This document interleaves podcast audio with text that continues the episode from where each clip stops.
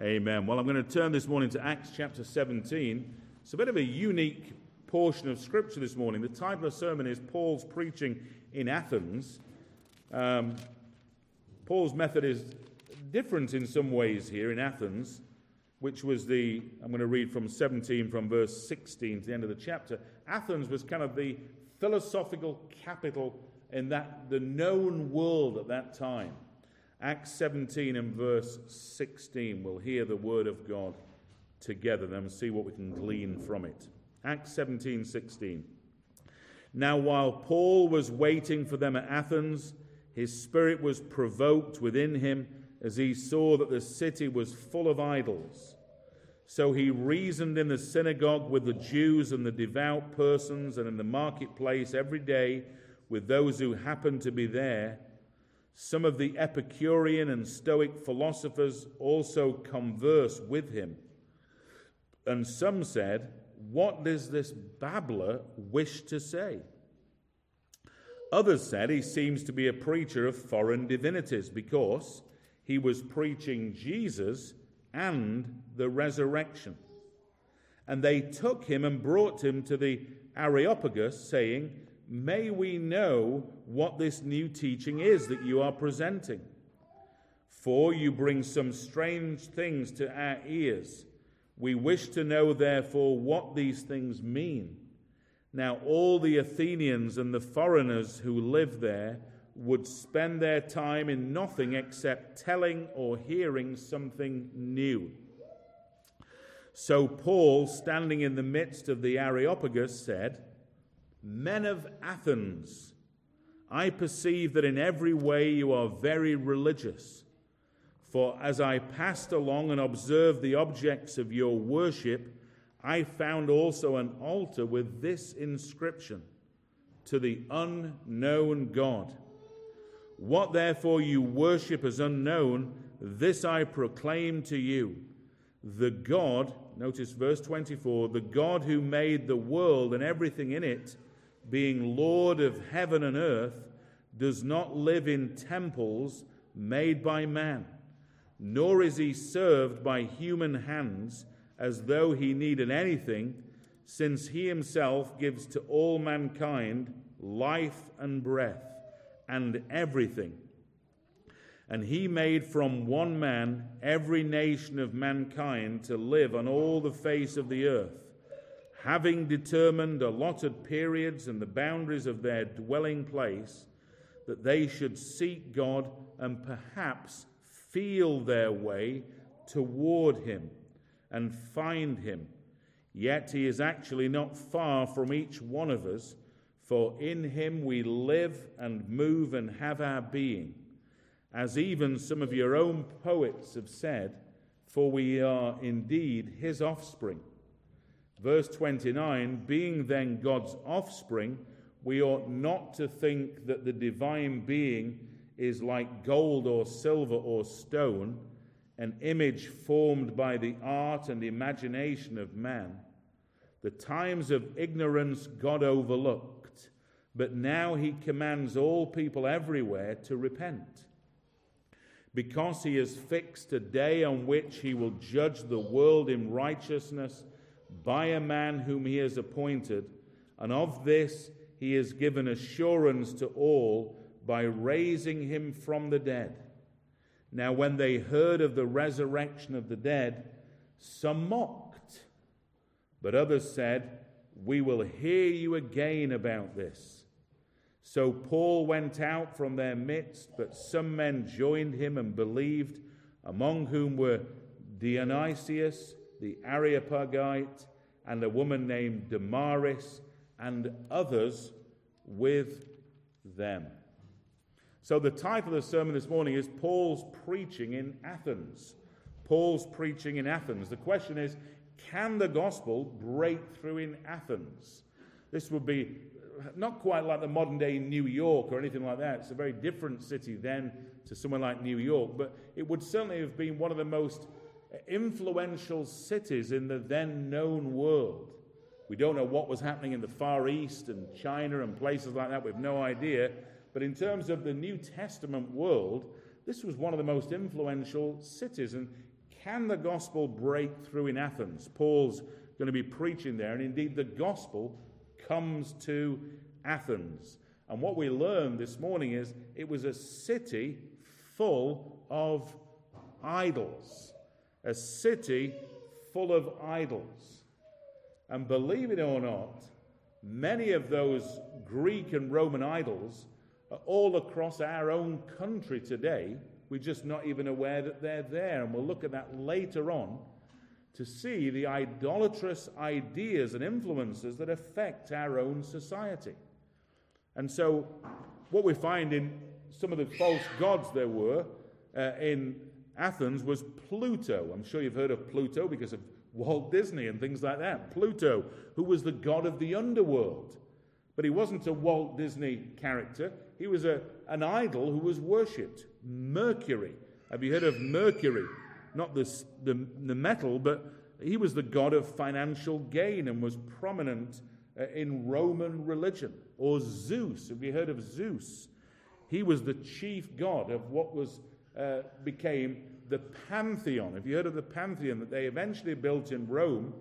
And it's, it's even there to this day. And it's this round room, this huge room with an open towards the heavens.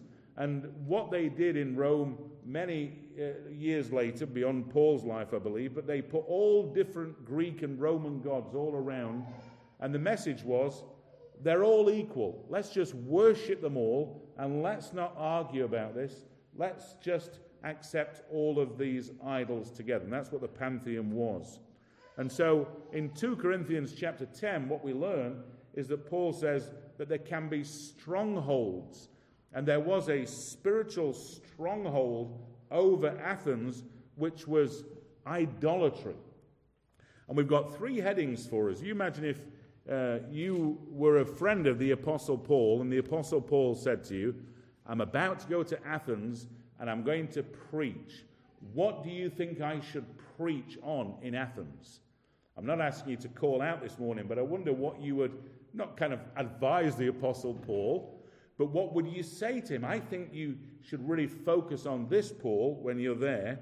And Paul, as this inspired apostle of God, he preaches on three things in Athens, and I think these three things can teach us a lot about what our own society in the United Kingdom needs.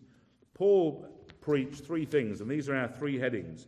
He preached Jesus and the resurrection. That's the first thing that he preached Jesus and the resurrection. Secondly, he preached monotheism. Monotheism. Now, let me just qualify that a bit more. But mono, by monotheism, Paul means that there is one and only one God, and that God is the one who created the heavens and the earth. So it's not that there are different religions that believe there's one and only God. He's saying there is one and only one God. And thirdly, he preached the day of judgment. The day of judgment. So let's take a look at 17 and verse 16, where we begin. On our first heading, preaching Jesus and the resurrection. Where else should Paul begin but Jesus? But not only Jesus, but the resurrection. And of course, these people had not heard of Jesus. Have you met people in Britain today? They, they have heard of Jesus, but they don't know what Jesus taught. If you say to people, uh, have they heard of, uh, you know, in, in Athens, have you heard of Pluto? Well, of course they'd say, we've heard of Pluto. Uh, what about Zeus? Yes, of course we know Zeus. But Jesus, they didn't know. And we have millions of people in our own nation today who know virtually nothing about Jesus. They would say, Of course I know of Jesus. But if you began to look at what Jesus said, they would most likely reject it.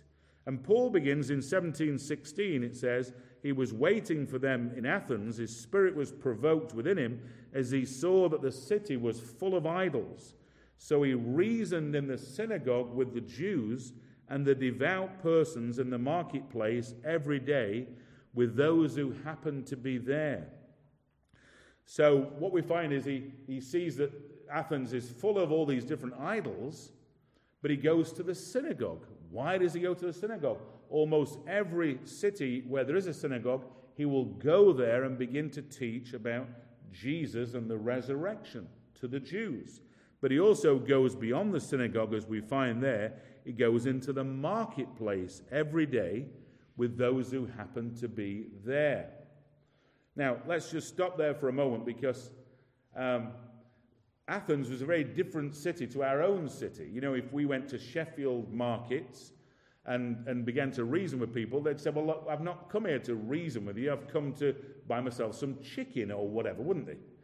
Now, but what we need to remember if you've ever been to Speaker's Corner in Hyde Park, uh, where you can stand up and give a speech on anything, well, it seems like the marketplaces in Athens was much more like that. So people wanted to hear new ideas, and you could debate all these new ideas. That was the whole atmosphere of the city. So we need to be careful as we think through how on earth can we reach out to the lost, of which there are millions in our own nation today. It's far from an easy challenge. But so the context of Athens, it seems like a lot of the city was like speaker's corner where you could debate ideas. But there were two philosophers in particular, because opposition began to rise to what Paul was preaching. And in verse 18, there were two philosophical groups in particular. We don't know a lot about them. One was called the Epicureans, and the other one was, was Stoicism. Now, what did they believe? Well, it seems like Epicureanism is similar to a lot of our own society. That philosophy taught materialism, and they taught that there's no such thing as divine intervention.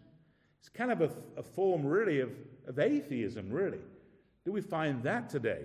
Uh, people may say, okay, I believe you're a Christian. We don't want to disrespect Christians. Uh, we believe that, uh, you know, that's okay for you to be a Christian and believe that. But if you say to them, Do you believe that the Christian God and the Christian God is the only God and that he can divinely intervene into this nation? They would say, Don't be silly.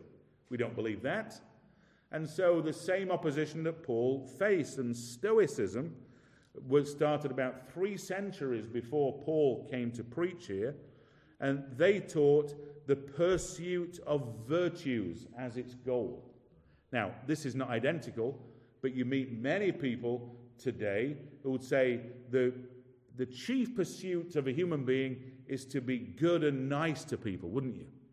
But that's very similar. And so, when to what, uh, what Stoicism may well have taught, the chief end was the pursuit of virtues as a goal.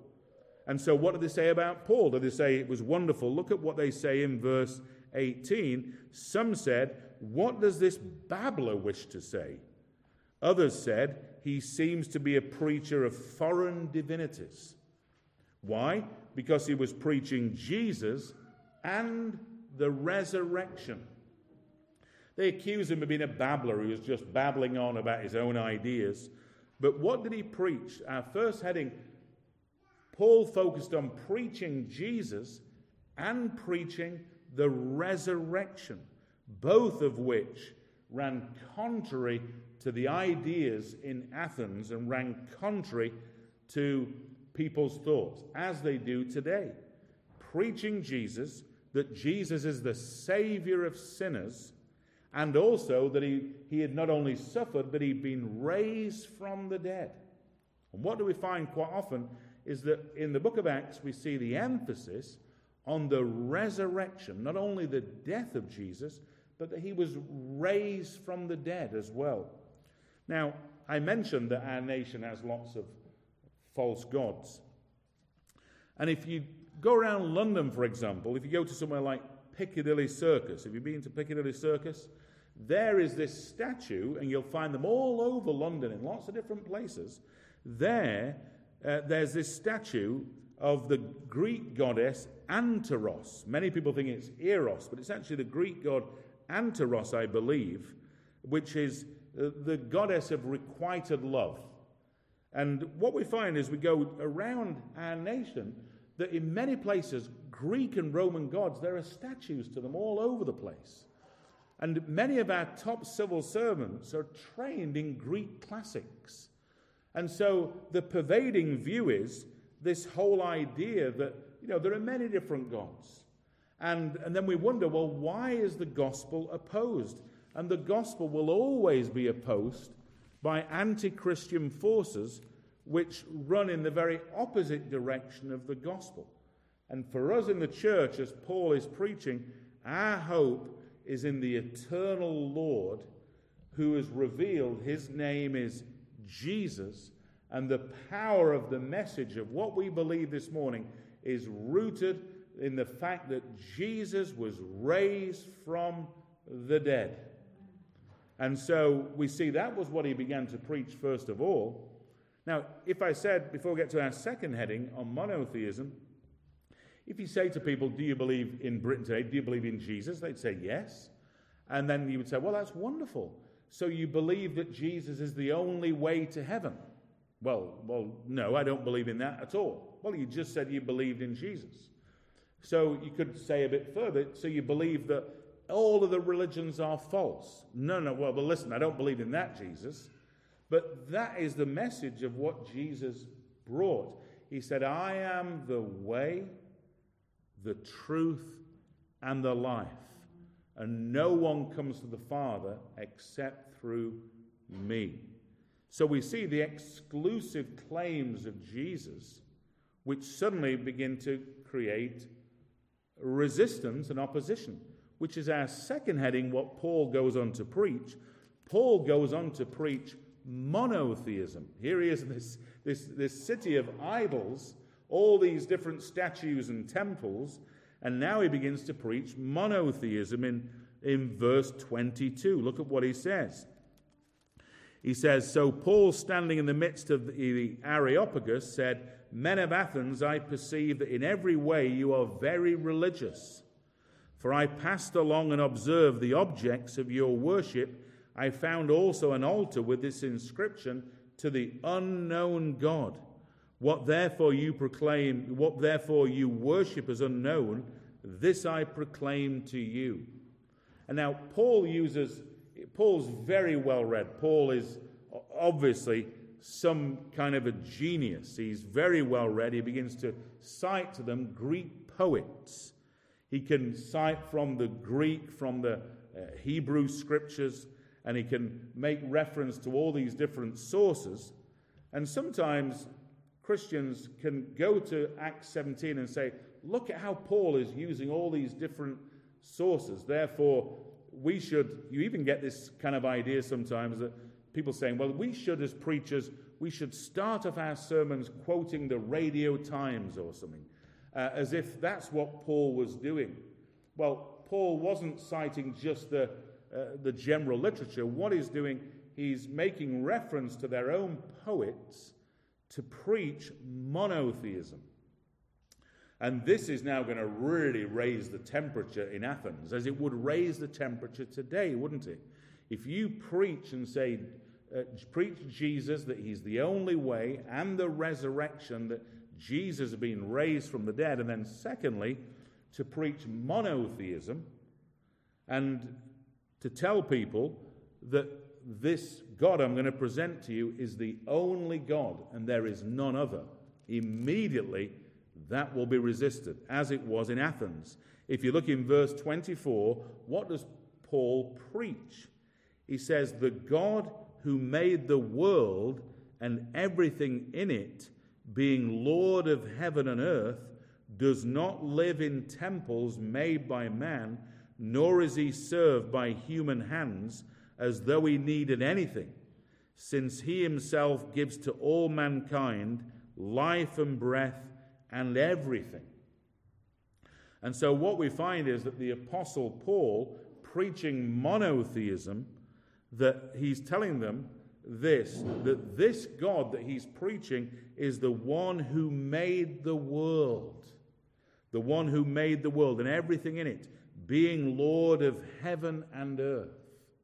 What's one of the biggest challenges that we face today in our society? It's the idea that not only God doesn't exist, but that we have evolved from nothing, that we haven't been created by God and by this one God, that we've just uh, kind of just developed and evolved over millions and even billions of years. This is exactly the opposite of what biblical monotheism teaches. I'm going to say it one more time in verse 24. Paul preaches in Athens the God who made the world and everything in it, being Lord of heaven and earth. And he does not live in temples made by man. And this message really desperately needs to be recovered in the church again today. We know it will be resisted as Paul was when you preach that there's only one God and only one God through which we are to worship, but not only one God, there's only one God who created everything. And he also is the Lord of heaven and earth. I was in a funeral recently, and there was little mention of God. Um, in some ways, those kinds of funerals sometimes are better when a funeral that pretends to be Christian and gives the complete opposite message to what the Bible teaches. Um, but there came to a committal of the dead person. It was a cremation, and then this committal, uh, this man was some kind of a, I don't think he was the secular society, but it was almost like that. And I thought, what's he going to say now regarding the deceased person at the end of the funeral?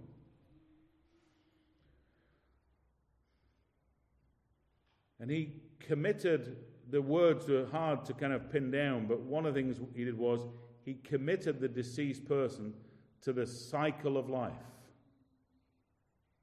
You think, what kind of a committal is that? It's very, very different to what the Bible teaches.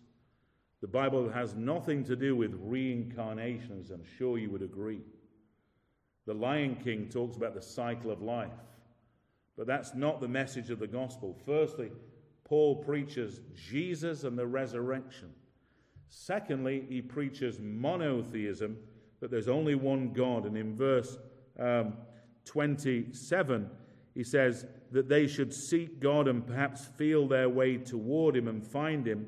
Some people think that Paul's preaching there about certain Greek legends, which he may well have been doing, which they would have been aware of, but he tells them, In him we live and move and have our being, as even some of your own poets have said. These are Greek poets, for we are indeed his offspring.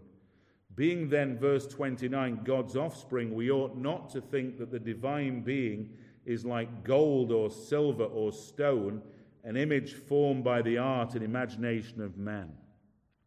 So there's nothing we can do to paint to tell people what God is like. And before I come to our third and last heading, if we see how some of these things have really infiltrated into broad Christianity, have you ever heard of St. Christopher? Ever heard of St. Christopher? I remember when as a teenager, uh, I came across the idea from someone that, you know, you wear this medallion of St. Christopher around your neck, and, and he's supposed to be the patron saint of traveling. He'll protect you when you travel. I knew very little about it, but the, the whole idea of these pagan deities, that there are different gods who you appeal to in the Greek world for different things, some of that is in broad Christianity. Like St. Christopher, you go to him for this, and you go to this other saint for something else. My name is, is Kevin. And I remember going to Southern Ireland a number of years ago. I was over in Southern Ireland, and we went to where uh, Kevin was. They call him Saint Kevin. Uh, and he may well have been a committed Christian Kevin. But under Roman Catholicism today, there's all kinds of ideas that have developed about St. Kevin and all kinds of myths. And one myth, which clearly is not true, is that he put his hand out in the air and a blackbird came and nested in his hand for three months and then flew away. And so he's now the patron saint of blackbirds. Now, it seems laughable, but there are, what happens is in, in, in broad Christianity that there are different saints that you're supposed to appeal to for different things, and that is kind of Greek and Roman religious ideas, which the Bible knows nothing about. There's only one person whom we go to to approach God, and it is Jesus Christ our Lord, who is the living Savior. We don't go to Mary, we don't go to different saints to appeal to them, we don't pray to saints. And if you challenge someone sometimes who, who worships saints, what do they say? Oh, I'm not worshipping the saint, I'm just uh, giving them honor, but they're they are approaching God, and the Bible tells us in, in, uh, in, in elsewhere that there's only one mediator between God and man, and that one mediator is Jesus Christ. So, the first thing that Paul does, he preaches Jesus and the resurrection. Secondly, he preaches monotheism, but by monotheism, that there is one and only one God and this God is the creator revealed in the Bible, such as the first verse of Genesis In the beginning, God created the heavens and the earth. And thirdly and lastly, Paul then preaches the day of judgment.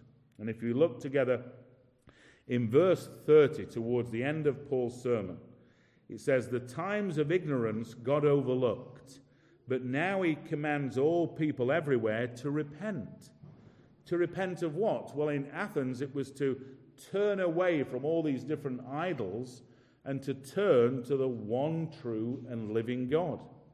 In 31, because he has fixed a day on which he will judge the world in righteousness by a man whom he has appointed, and of this he has given assurance to all by raising him from the dead. So, the assurance that we have is that the resurrection of Jesus, he preaches to the Athenians that that's an assurance to us that God has fixed a day by which all of mankind will be judged. And that's the end of the sermon for Paul right there. The question is, what will happen? Well, whenever we preach the gospel as Paul does, we're also to give a free gospel invitation to call people to come to this one God through Jesus Christ. And so,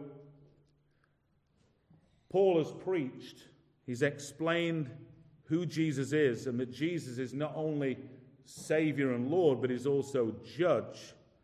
And that whether people believe it or not, it may be ignorance, it may be, maybe not, but we will all be judged. And Psalm, uh, uh, not, sorry, not Psalm, but the larger catechism, question 105 says this What sins are forbidden in the first commandment? That's interesting, isn't it? What sins are forbidden in the first commandment? And the answer is this that you shall have no other gods before me. You shall have no other gods before me. And then it goes on in the catechism to explain this the sins that are forbidden are atheism, or in denying or not having a God, idolatry, in having or worshipping more gods uh, than one instead of the true God.